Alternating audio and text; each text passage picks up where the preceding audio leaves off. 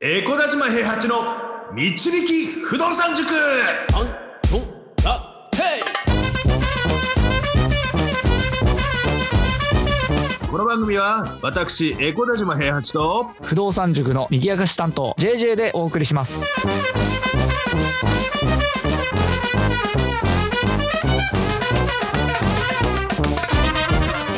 えー前回、えーサラリーマンの借金についてっていう風な話をちょっとね最後にして少し話を終わってたかと思うんですけど、はいはいはいしてましたねはいなんだかんだ言ってあんまり借金しない人っていないんですよねああああああ例えばあ借のじそうそう住宅ローンも借金でしょ、金まあそうですねクレジットカードもあれは借金になりますもんね借金だねであの、車のローンとか教育ローンとか、うんそういったのも借金になってくるのでああそうですねととはい、特にクレジットカードのリボ払いとかねうん、恐ろしい金利取られて払ってたりする人もいるぐらいだかいやなあんなの便利じゃないですかだって毎月決まった額だけこう払っていけばいいんでらそうそうだから金額が小さいことに麻痺しててお金借りることについてそんなに深く考えないで借りちゃうとかあとあの昔ちょっと今はあんまりなくなってきてるけど昔だったらあの携帯電話のカップ販売ね携帯電話のカッパーバーああああはいはいはい月々の金額に乗せてあの通話料とかに乗せて払うっていうのあったじゃないはいで電話の本体代を少し分割しますうよ、んうんありますねはいあれも借金だからねああそうですね借金ですねあれもねそうそううんでなんか言葉巧みに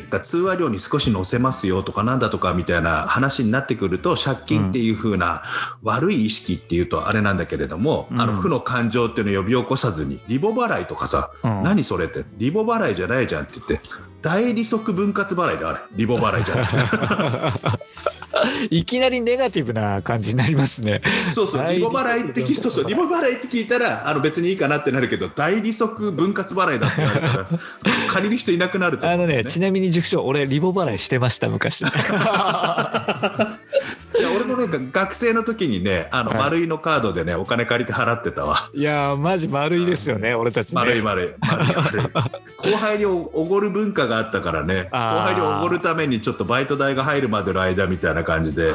それで借りておごったりしてたねめちゃくちゃそれいい話じゃないですか。俺なんか好きなものを買うためにリボ払いしてただけなんで。先輩にめちゃくちゃおごってもらったからね自分が上級生になった時にはおごらないとっていうのがあったからいやー、男気ありますね。いやーかっこ悪いからねうんおお酒飲みに行って払えないっていうのがでバイトもめちゃくちゃ入ってたからね学生の時も稼いでたからはいはいはいはあつ次のバイト代さえ入ればすぐに返済できるっていうのがあってちょっと足りない時に少し借りたとかになったけど、だまあでもちょっと話ずれましたけどい。はい。あのサラリーマンも必ず借金って大体するんですよ普通に生きてる人ははい。例えばあの家が金持ちで持ち家があってとかうん。あの住宅ローン払わなくても済んで親が車買ってくれてとかいう人とかは多分大丈夫だけど、うんうん。あの自分の力で生きててっていう風な話になってきて親とは違う地域に住んであの家借りるより買った方がいいなっていう人は住宅ローン組むしはい。であのちょっとあの子供に学校通わせたいって思ってるけど日々決まった金額で生活してるサラリーマンが例えばたまに大きい学費が出ていくってなった時に手元になかった場合っていうのはお金借りるじゃないですか。はいはいはい。でさらに言うとあの子供の世代がする借金もあるよね奨学金っていうああ、そうですね。うん。返さなきゃいけない借金って僕らも大学の時にやっぱり同級生で奨学金もらってる人っていたじゃないですかいましたね。うん。まだ払ってたりするんだよですよね。長いですよね、あれ、支払いが。意外と。あんな月々の返済が少ない分ねあー案外そっかそうそうそう案外月々1万円ずつ返せばいいとか2万円ずつ返せばいいとかいうふうな形になってたりするとだいぶ長いことその学生時代にあの奨学金っていう名目で借金をして返さなきゃいけないっていうのがあったりするうからんうんうん。で借金って案外そのお金がない時にお金を借りることでしょ借りる金でそう借ですねはいはいはい金だからね。はいはいはい。でそれに利息っていうのが生まれてきて、うんで利息がついて返さなきゃいけないから借りたお金よりもたくさん返さなきゃいけないよっていう風な算数じゃないですかそうですね。はい。でた例えば住宅ローン4000万で組んだよって言ってうん。金利0.875とか0.775とかで借りたりとかするとはい。さ35年返済で月々11万ぐらい返すんですよねほうほう。であのそれを35年間払うといくら払うのって言った時4600万ぐらい払う。うん。ってことはあの35年間で金利600万取られてるってことなのはいはいはい。でかいですよね。600万。 600万だからうん1年間で20万ぐらいずつかなうん20万ちょっといかないぐらいだけど利息を払ってるんだよね現金で買わないってことはそういうことなんですよ、うん。ただその代わりあの住んでる間にあのローンメインで払ってる人が死んじゃったりしたらあの生命保険がついててその家にそのまま住めるようになってあの借金はなくなってとか男子みたいなやつですよね。そうそうだ団体信用生命保険がつはいいてはいるはかい。らね。はい。でそもそも例えばあの住む時に同じような家に住もうと思うと家賃でいうと1 5 6万必要になったりするかはい。ら、うん、それだったら家買っちゃった方がいいよねっていうことで買ったりするわけじゃないですか。そうですでね。支払うためのお金のためお金を減らすためにもしくはあの旦那とかその組んだ人が死んじゃった時になんとか家だけは残してあげたいからっていう風なあのメリットの部分うんリスクじゃなくてメリットの部分をあの考えて利息を払ってリスクを取ってお金を借りてそこに住むってことをやるわけじゃないですか。お、なんか今、間を置いてくれましたけど、利息を払って、リスクを取って、そそこに住む。うそうそうそうでメリットもあるからね。うんうん。でそれをあの簡単に算数にすると不動産投資っていうのは金利めちゃくちゃ高い場合が多いんですよ。うん、そんなイメージですよね。であの例えば皇族生ね僕が嫌いな皇族生の人たちっていうのがいるんだけど はい。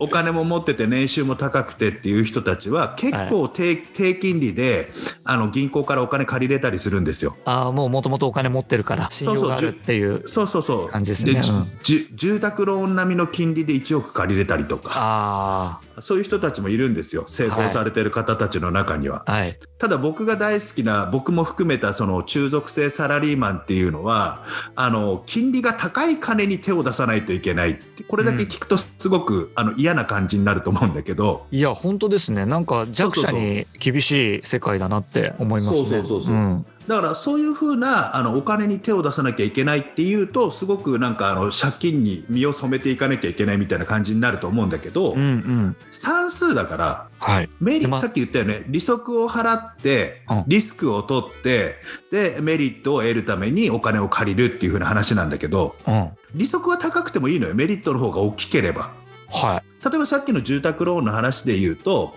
15万家賃払わなきゃいけないところに住宅ローン組むと11万で住めるよみたいなところで4万円得するメリットが存在するわけじゃないですかお金的には。はいはいはいはい。でさらにあの払ってる人が病気やら交通事故やら怪我やらなんかわかんないけど亡くなっちゃった時に払わなくてよくなるから残った家族にお金を残してあげられるあお金は残してあげられないけどあの支払いがなくなった家を残してあげられるっていうメリットも存在するわけじゃないですか。はいはいはい。でそもそも金利が若干高かったとしてもあのそういった団体信用生命保険っていうのも入ることもできるから、うん借金は残さないっていうことについてはここでクリアはできるんですようんうんうん。それに入ればね。はいはい。であの住宅ローンって4万円分家賃が安くなるメリットはあるけどお金出ていくだけですよねそうですね。あのー11万毎月払わなきゃいけないからね、うん、返してるってことですよね。はいはい。そうそうささっきの話で言うとねはい。でも不動産投資で借りるお金って家賃収入が入ってくるんですよ、はいはいはい。で家賃収入が入ってきた中から、うんあの元金と金利分をお支払いして、うん残った分があの自分の手元に残るんですよはいはいはい。で自分の手元に残ったお金の中から保険を払ったり、うんあの火災保険とかね自然災害の保険とかを払ったり税金を払ったりしてはい。でそれで払い切った後に残ったお金が手元に残るイメージになるんですねああ。それが俗に言うキャッシュフローってやつですか、そうそうキャッシュフローですキャッシュフローです、はいはいはい。であのそれを物件単体で考える人が多いからちょっと算数があんまりできてないなって思ったりする場合があるんだけど、うんあのサラリーマンの場合はサラリーマン収入に合算する形になるからえ、合算する形。そうあの確定申告っていうのをやらなきゃいけないんだけどサラリーマン収入とは別なところに不動産の所得の通算のところがあってはい。で不動産で儲かったものとかっていうのをサラリーマン所得と合算して税金を納めなきゃいけないのよ。ほうほうほう。でこれちょっと話が長くなるから別の機会に話すんだけどあで今日はちょっとあの算数のねあの今話してるその不動産投資のところの算数の話だけをしたいんだけれども、あ。はいはいそ。の物件から収入があって利息を払って元金を払ったとしても手元に残るお金が多ければ物件を購入したことについてはメリットの方が大きくなるんだよね。うんうんうん。で住宅ローンの4000万の借金は怖くない住宅ローンの借金は怖くないみんな買ってるから、怖くないでう毎ん月あー10、10そうそう毎月11万払うのは家賃としても払うから怖くないはい。で不動産で例えば4000万借りるのは怖いうん。うん。投資であそこの感覚が俺には分かんないんだよね破綻してるから。あで例えばあの平均的なそこそこ儲かる物件で4000万の物件って年間500万ぐらい入ってくるんですよ。ー。うん。で金利が例えばちょっと高いよっていう風な形で借りたとしてもはい。え月々払うのってえ20万ぐらいなのはい。借金返済が20万。そうそうあの利息も含めてねはい。払わなきゃいけないってことは年間で240万払うんだけどはい。年間500万入ってきて240万払ったら260万残るじゃない残りますね。はい。は半分ぐらいが。はい。でまあ、そこから経費払ったとしても200弱ぐらい残るのよ手元に、はいはいはいうん。お金借りたらお金増えるっていうおかしな制度なのよほう。でそれを怖いって言ってる人の意味がわからないんだよねああ。そもそもね。なるほどね。そうそうそうまああの満室でやらなきゃいけないとか満室にならなくてもお金は残るしうん。なんか自然災害とかシロアリとかどうすんだとお金払ったら解決できるしし自然災害だったら保険でお金なんなら増える場合もあるしうん、でもあのー普通に考えて入らなかったらどうしようっていうのが結構大きいポイントじゃないですか。あの入居者が入ね居者入らなくて全部空室になっちゃったらどうしようっていう不安が結構でかかったりするんじゃないですか。そうだ全部空室になることはほぼほぼありえないけどね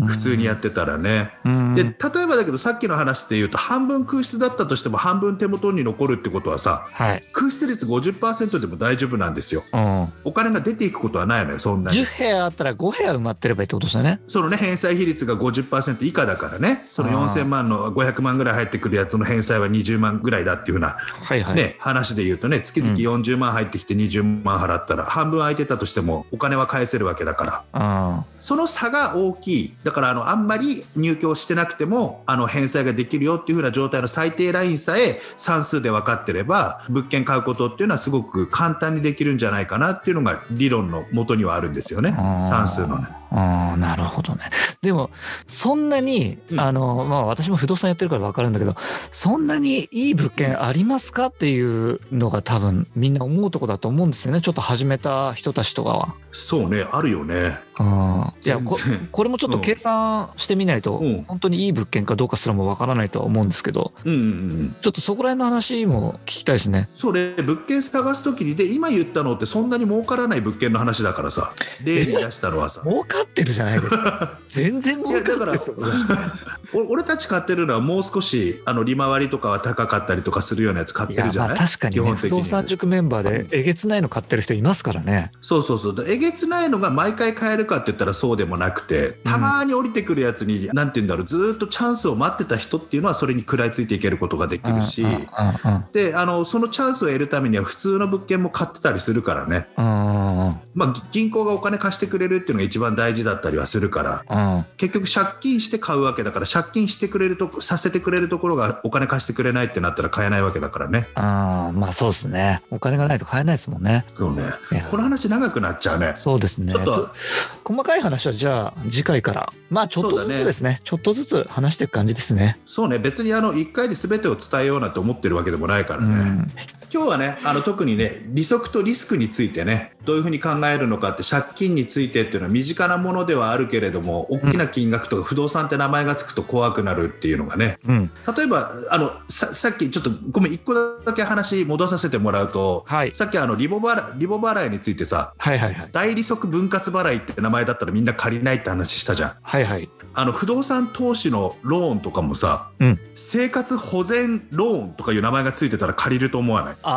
ああめちゃくちゃ名前としてはいいですよねそうだその物件を買ったら生活が保全されますよみたいな生活安全ローンとかさうん生活補助ローンみたいなそうそうそうそうそうそうそうそうそうそうあーあーあーいやでそれわかりやすいですねそうそうそうで俺の中ではその言葉にもう変換されちゃってるから不動産投資のローンっていうのがうんね、うんでたくさん買えば買うほど安定するっていうのは物件さえ間違えなければっていうふうな前提はあるんだけど借り方とねうんでもそういうふうなことを考えられるように脳内を変換していくっていうのがすごく大事かなと思うので次回からそれを意識して聞いてもらえればなと思うんです。はい。